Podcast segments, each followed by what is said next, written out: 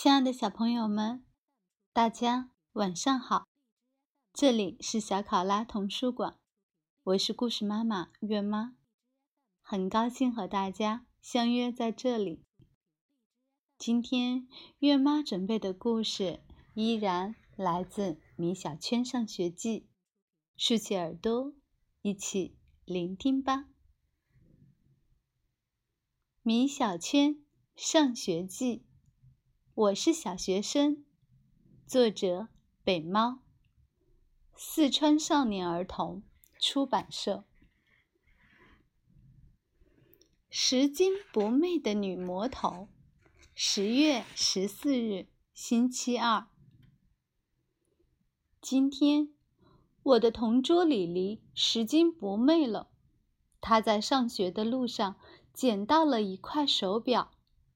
魏老师当着全班同学的面表扬了李黎，并且宣布李黎成为第一个加入少先队的同学。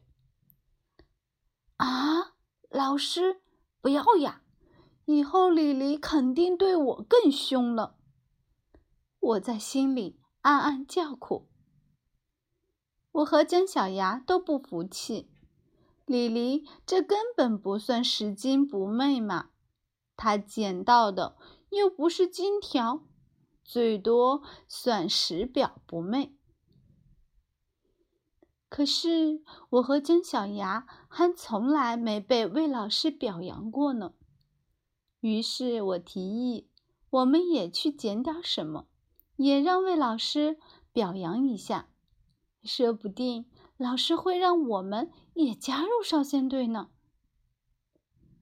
姜小牙提议：“我们去捡矿泉水瓶子，这样我们就算拾瓶子不昧了。”可是，如果是这样的话，魏老师会表扬我们吗？我们这样子会不会让人家以为我们是清洁工呢？要不，我们就去捡钱包。”姜小牙说：“捡钱包？对呀。”怎么样？我的提议很好吧？钱包哪里是随便就能捡到的呢？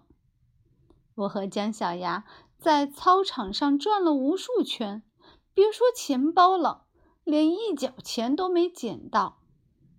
而且我发现我还不小心丢了五元钱，这可是老妈给我买午饭的钱啊！嗯，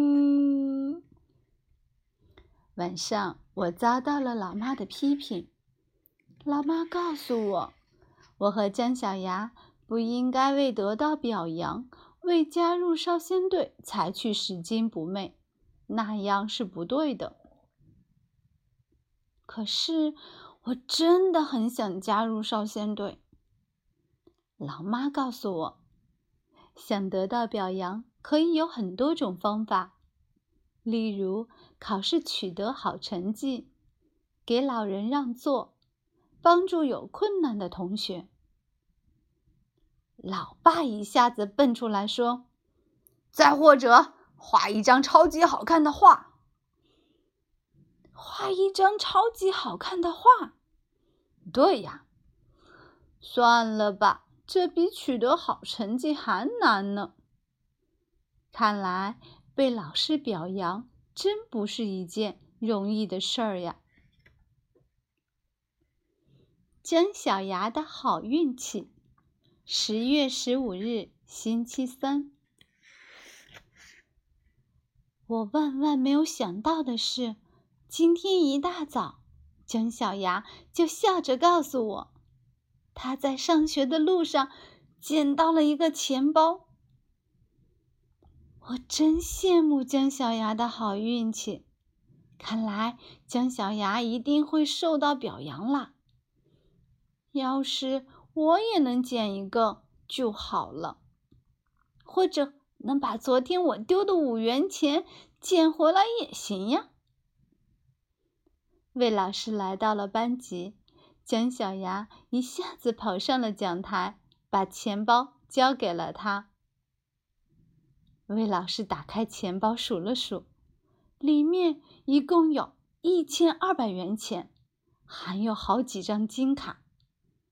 哇，这么多钱，丢钱包的人一定很着急。姜小牙坐在座位上，美滋滋的等待魏老师的表扬。